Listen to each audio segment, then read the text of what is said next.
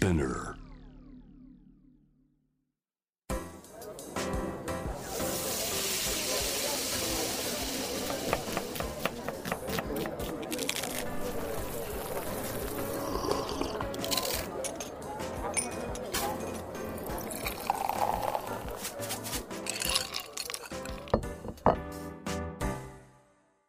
味な副音声Voice of Food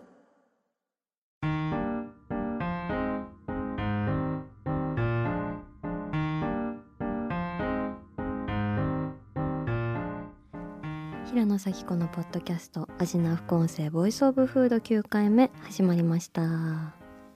この番組は365日食べ物のことしか考えていない食欲のしもべことフードエッセイスト平野咲子が毎回テーマに上がるフードについて熱く語り音楽のライナーノーツみたいにあるいは美術館の音声ガイドみたいに食をもっと面白く深く味わうための投稿をお届けする番組です。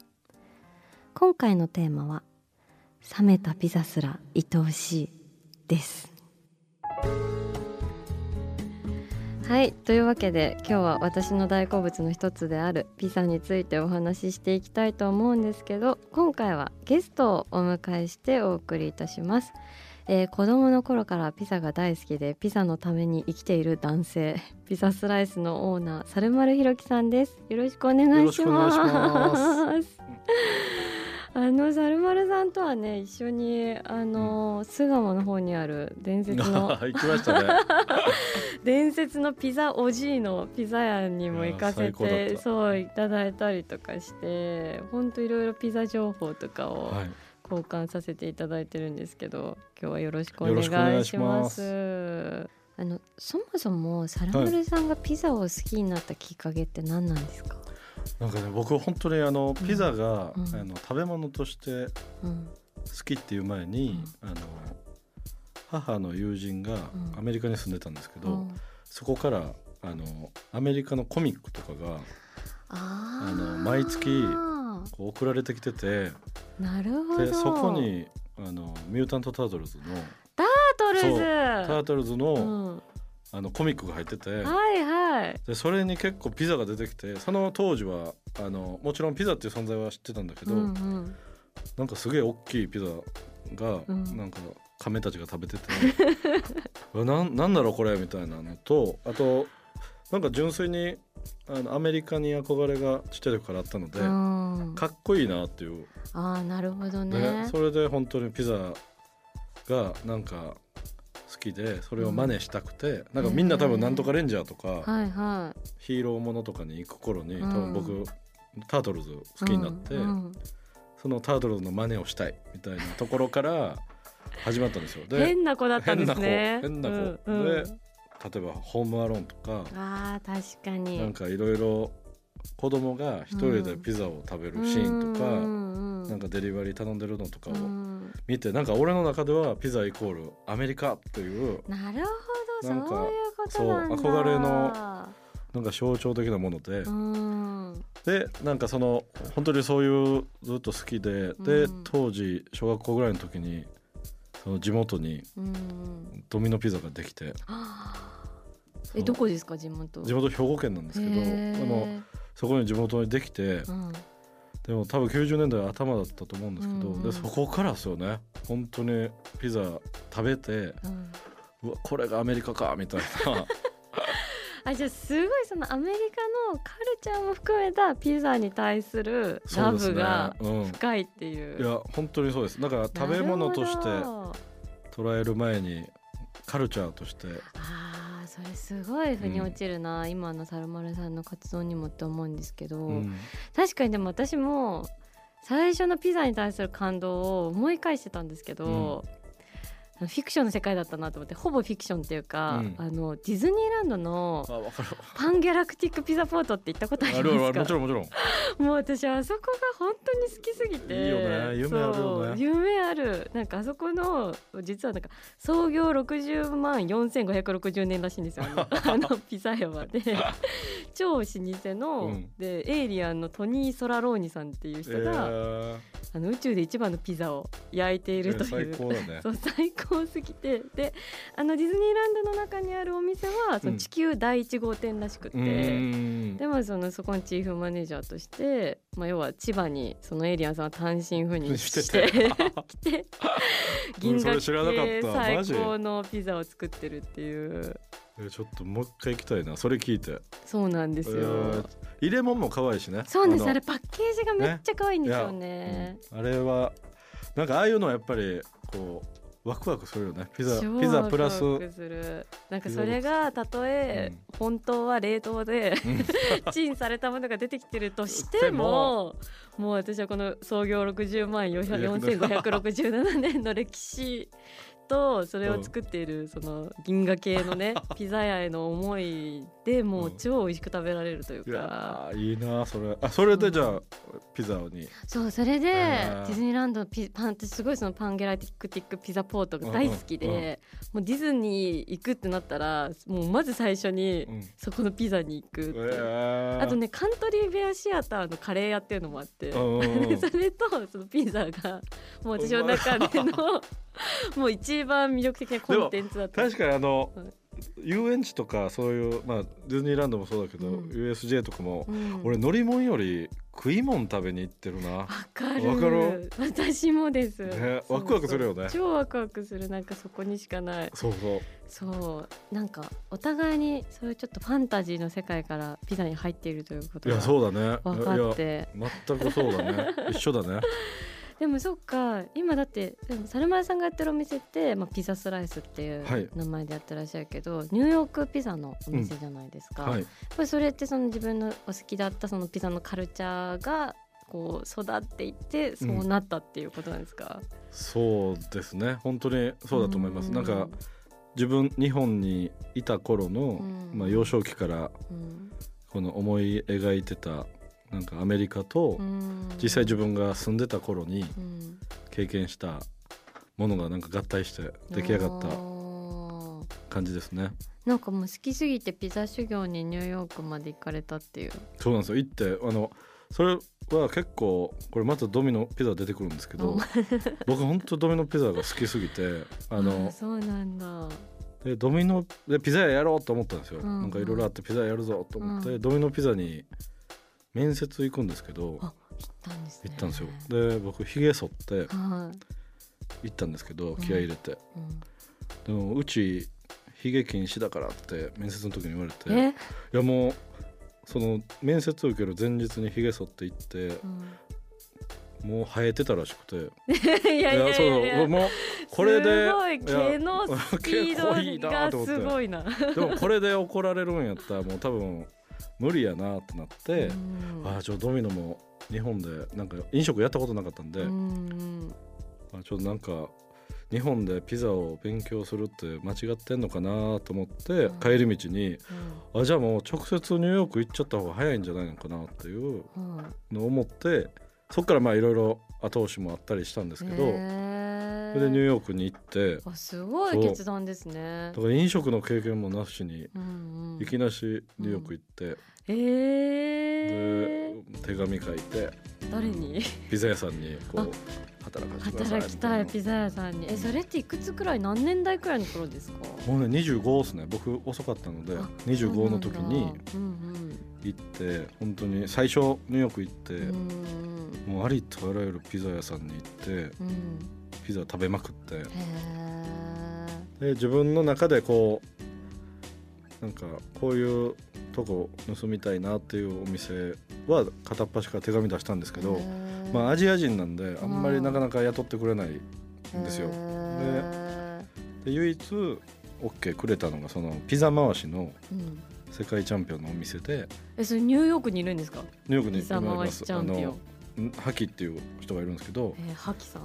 その方がその当時流行ってた1ドルピザっていうのをうん。やっていてものすごいみんなメキシカンたちもうん。ピザ作るの早くてうん。だから僕その頃はその早く作るっていうのがかっこいいと思ってたんあでなんかピザ屋っぽくていいなあっていう。でそこでまず最初あの働いてみようと思って働いたんですけどへあのメキシカンたちは僕たちが僕が入るとあのお給料いらないから働かせてくれって言ってうん。入ったんですけどお給料取られると思ってうん。僕が入ってだからなんか最初全く仕事をさせてくれなくて、うんでフロアの掃除だけずっとしてたんですけど、うん。でキッチン入ったらむっちゃ汚かったんで、うんとりあえず日本人らしさ見せなあかんな。だろいやだいぶ汚いですね。まニューヨークらしいというか,、それをなんかみんながいない時に僕ひたすら掃除してたらマジっすか？なんか一番下っ端のメキシカンの男の子がうん。なんか「お前ちょっとトマトソース一緒に作ってみる?」みたいな。ちょっといい話じゃないですか。そっからあのなんかいろいろ教えてもらって。へー。二年二年ぐらいですかね。へーそれでニューヨークピザをそ習得するというう。そうなんですよあでも確かに私もアメリカっていうかニューヨークちょっと住んでたことあるんですけどそうですよね。やっぱりあのその1ドルピザをみんながなんか、まあ、あのスライスで買うんですよね。そうですそうです。そうでなんかその紙皿にボンってスライス乗せたやつをそのままテイクアウトして、うんうんうんでそれを歩きながら食べてるみたいなのねがめっちゃかっこいい。かっこいいよね。うん、すっごいかっこよくて。食べ方もなんか結構いろいろみんなニューヨーカーの人もうん。食べ方一つ結構考えてて、そうなんだ、ね、なんか折り方とか。あるんですね。あるんですよ。でスタイルがあってなんかこう食べる方が粋だみたいなとか なんか食べ方にも本当に45種類あって。えちょっとやってほしい。サルマルさんに後で僕僕はあのあれなんですけど紙皿をうん。ちょっと今ラジオなんであれなんですけど、うん。紙皿をうん。のまま折ってうん後ろの部分ちょっと折り曲げてちょっとずつえ何それめっちゃかっこいい。食べるとかなんか本当にねいろんなスタイルがあるんですよ。うわーなんかあのキムタクがマック食べる時みたいなあの薬指と中指で挟むみたいなね。なんかそういうスタイルが。だからなんかそういうのがやっぱりこうかっこいいなって思いま思いますよね、えニューヨークののピザってなんかカルチャーがあるというか。もうなんかその佇まいとかその人の生き方とかと、そのピザの食べ方までつながってるっていうか。あなるほどな。私なんかこの2年前くらいに久しぶりにニューヨーク行った時に、なんかあのすごいサラダ屋さんが流行ってて、うんうんうん。もうみんなめっちゃサラダ食べてるじゃないですか。もう若いイケてる男の子とかもすんごいサラダ食べてて、うん。あもうみんななんか緑黄化現象というか、すごいなと思ってたんですけどすんごいかっこいい男の子がサラダバー食べてパッて出てった後に隣の店の1ドルピザ買って食べてて すごいなんか安心した。そう ほんまね。よかったみたいな。ニューヨーク続いてほしいよね。憧れたニューヨーク、うん。そう年々ね僕も思いますそれは、うん。行くとあの昔ながらのピザ屋さんが潰れていったりとかそうなんだ。なんかやっぱり健康ブームでこうまああ悪とされる部分もあるのでピザって。うんでもなんかねそういう若い子たちが食べてるとなんかねほっとしますよね。そうなんかどっちもあってほしいあってほしい。も うニューヨークはどっちもあってほしい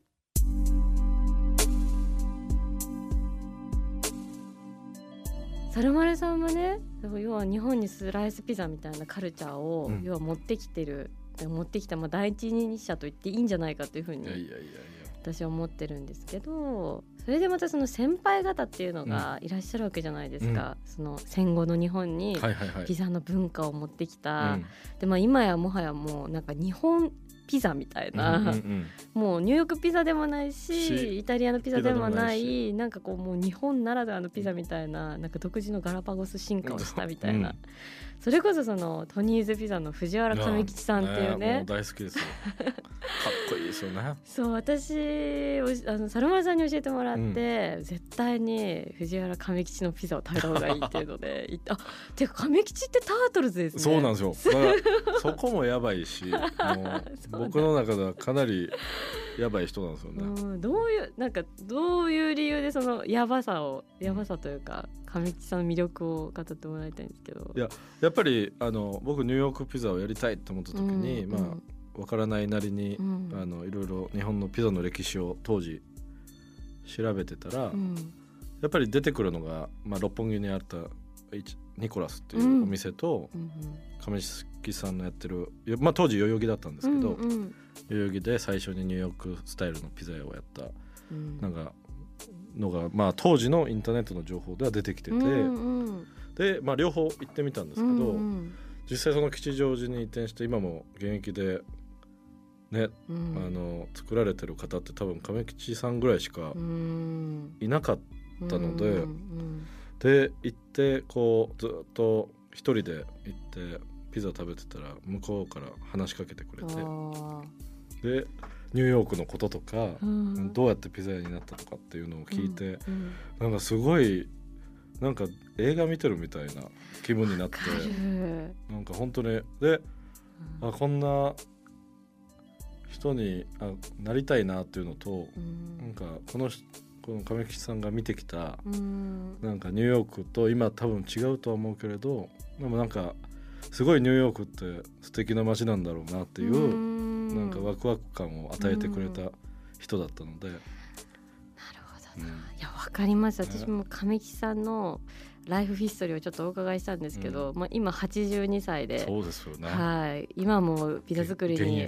励んでおられるもううん。人間国宝と、いやでもあれ多分日本で一番高齢でピザ作ってる方だと思いますよ。でもそうかもしれないですね、多分ナポリの人たちまだ行っても50代とかだと思うんで。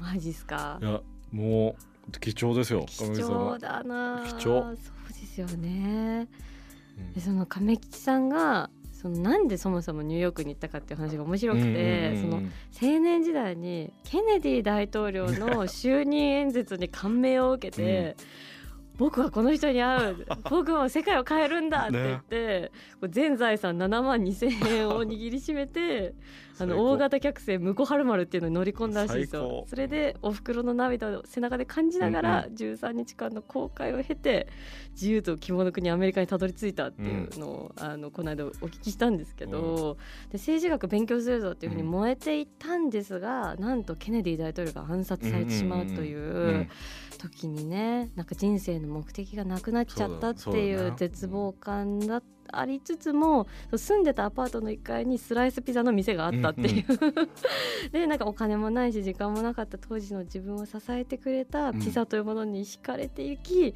ピザ屋で働こうっていう。ね。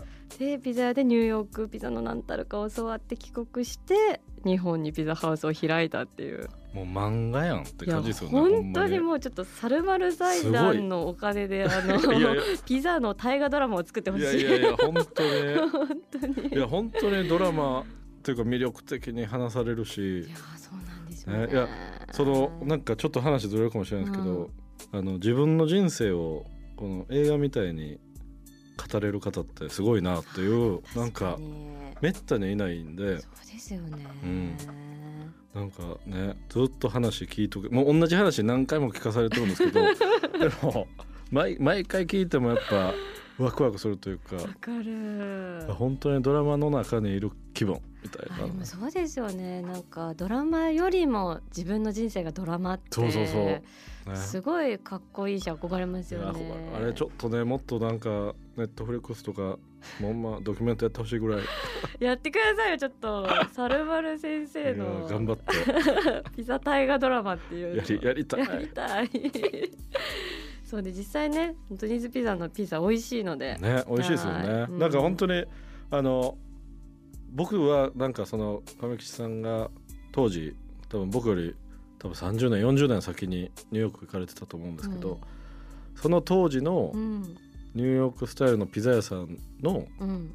あのお店をやられてた方たちのなんかピザに対する情熱みたいなのをうん。亀吉さんから教えてもらって、へー。あやっぱやっぱ多少今と違ううん。違うなっていうのもありながらもその亀木さんが行った頃に多分ちょうどニューヨーク中にあのスライスピザのお店がバンバンとでき始めた頃だったのでうん。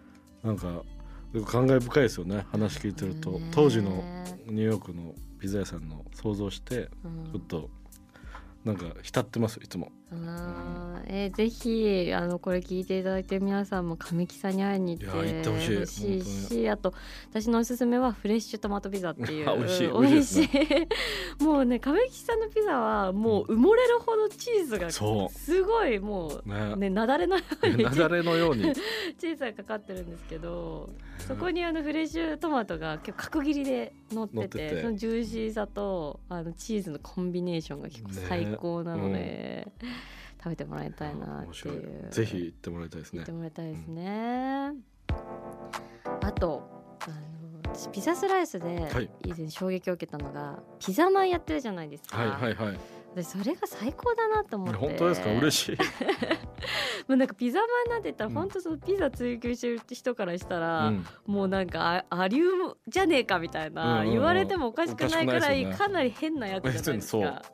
でもすごい素晴らしい食べ物だなと思いやってて。ー僕もそう思ってます。そうピザマンの魅力って何なんですかねなんだろうねなんかやっぱりその、まあ、気軽にピザが食べれない時にうん。唯一気軽に食べれるうん。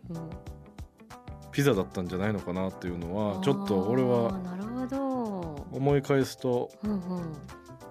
まあ、確かにドミノピザ毎回頼んでられないし。うん。高いですもんね結構。なんかレストラン行くわけでもないし若い頃はね、うんでまあ僕たちが高校生ぐらいでピザパンとか出てきてたけどー。多分ピザマンが多分日本の若い世代コンビニがまあこう拡大していった時にうんパッと食べれるピザの味だったのかなとは思いますけどね。なるほどね、一番近いピザだった、うん。まあ90年が代のあの手の届くピザって多分お菓子おやつとかで食べれるピザってピザマンだったのかなっていうのは思ってでやっぱ自分も好きだったんで、うん。ピザも好きだけどピザマンもめっちゃ好きだったんで、だなんかそれってなんかアメリカ憧れてるんですけど、まあ、日本人の僕しか多分気づけないことかなっていうのとかあったので、うんなんかこれをちょっと進化させるきっかけみたいなのは自分たちで作らないとなんか日本独自のピザカルチャーに失礼だなっていうところがすごい。先人が生み出したものに対して何か一歩前にいやいやそう。なんかちょっと次に多分もっとクオリティ高いものが次の世代が作るとは思うんですけど、うん。なんかそのきっかけでもいいのでなんか自分たちでアクション起こせたらいいなというところでピザマンとピザトーストはなのでなんか自分の中では進化させたいっていう。いやそこに着目してるのが素晴らしいなと思って、そうピザマンって1979年に井村屋から発売されたっていうので意と外と当時はねなんかそんなに今のピザマンじゃなかったんですけどあそうなんか。ですか僕も井村屋の歴史を昔ピザマン作る時に調べてたら、うん。僕たちが生まれる前のその79年の頃のピザマンは、肉まんにピザのソースがかかってたような、あーまあじゃあ。だからちょっとボロネーゼっぽい感じなのかもしれないんですけど、はいはいうん。でそこから多分90年代入ってから今の形にだんだんなっていったみたいですなんかあの中国とイタリアっていうそのユーラシア大陸をね結んじゃってもう世界平和もういいとこみたいな感じなのを極東の日本がやってるっていうたいなの。ものすごい文化的ななんかもうミルフィーユ状態いうか本当不思議な食べ物ですよね。なんかそのニューヨークピザの人たちが言うんですけど、まあ一番世界で消費してるピザピザを消費してる国はアメリカで、あまあ、イタリアのナポリの人たちが食べてたものがアメリカに移民としてうん。行ってで第二次世界大戦終わってからあのイタリアから帰ってきたアメリカ軍がうん。ピザを求めて、うん。まあ、ニューヨークとかイイタリア街に行って、うん。でそこからまあドミノピザ作ったりとか、うん。まあ、ピザハット作ったりとかしてアメリカに広まってうん。それがちょっと時差で日本入ってくるわけじゃないですか。うん。そうですよね。亀木さんがね。亀木さんたちとか。で それをなんか最後、まあ、ピザトーストとかが多分70年代80年代頭とかでこう喫茶店カルチャーで広まって、うん。食卓でも多分僕たち生まれた時から多分ピザトーストと多分食卓で普通に食べれたうん。と思うんですね。うんでそれぐらい当たり前になっててで90年代とかにこう今のピザマンが確立されたと思うともうピザの最終形態ちゃうかなと思うぐらい もう世界一周して。うんもうぐるーーっと回って。て切って最後に出来上がったのがピザマンだった。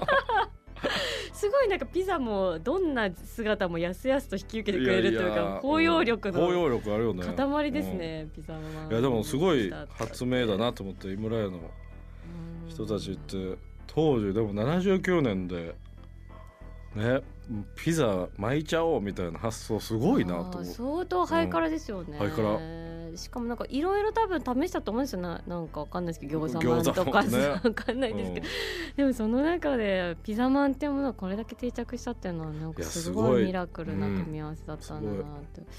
ちょっと今日帰りにピザマン買って、ね、帰りながら手を温めて、はい、帰りたいと思います。僕ファミリーマートのピザマンめっちゃ好きですね違うんですか？全然違うマジですか、えちょっとそれ聞いときたいです、うん、なんかねあのセブンイレブンも、うん、まあ美味しいんですけどファミリーファミリーマートが僕一番何が違うんですか？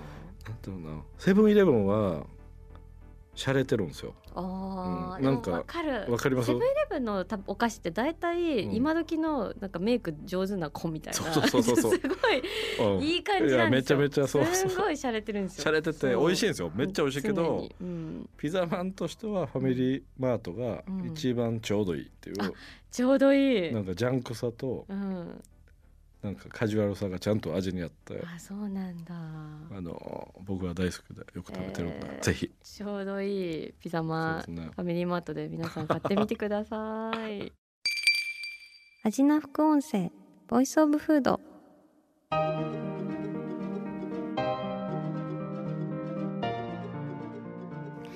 さて今回は冷めたピザスライス美味しいをテーマにピザスライスのサルマルヒラキさんとお話ししてきましたがあの冷めたピザの話してませんでしたね。本当だ。いやめっちゃ喋りたいけど。ピザってねちょっと喋っておきましょうじゃああの、うん、私本当に特にナポリのピザとかの場合は、もう鮮度命みたいな。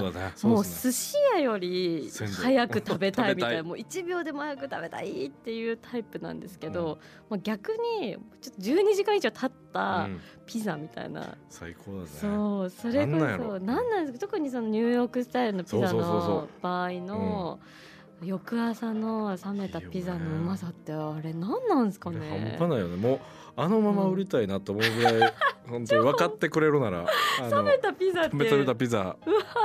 それ面白い。いや本当にそれぐらいねなんか一日冷蔵庫の中で寝かして食べるみたいなのがなんか楽しみにちょっと待ってる自分とか当時あの今もそうですけど食べきれないものをそのまま冷蔵庫入れて次の日朝、うん、食べる冷たいピザがもうちょうどいいみたいな。なんなんですかねあの、ね、ちょっと硬くなったチーズのなんかピザの化石みたいな感じになってるんだけどもごもごしてて、ね、なんかもう一体化するますよね。生地とチーズとソースがもうなんか溶けて交わったのが固まってるんで。なんかこう 最高のシチュエーションですよね。そうですよね。そう私結構その死んだ炭水化物っていうシリーズが好きなので、はい、その中に結構冷めたピザっていうのは君臨してるんですよ、うん、上の上に、ね、最高。わかるわ。アメリカでもやっぱみんなあのそこのマニアみたいなのがすごいいるんであそうなんですか。ピザピザ好きの人たちの中でもやっぱり一日置いた冷蔵庫しかも冷蔵庫の中に冷やしたピザを朝一で食べるっていうピザが一番美味しいみたいな。で派閥が。派閥があります えそれ英語でなんて言うんですか？いやいやなんて言うんだろうななんかスコットっていうピザマニアがいるんですけど、はい、その人が言ってましたあそうなんだ、うん、じゃあちょっとスコットさんはねなんか分かち合いそうですね。分かち合えると思いますというわけで、次回もですね引き続きサルマルさんをお招きして今度は我が愛しのデリバリーピザバトルと題しましてそれぞれ好きなデリバリーピザを頼んで、はい、語り合いたいと思います。サルマルさん引き続きよろしくお願いします。よろしくお願いします。えー、それでは平野咲子が届ける味の副音声ボイスオブフード次回も食べ物への愛を声にしてお届けしていきます。平野咲子でした。あーお腹すいた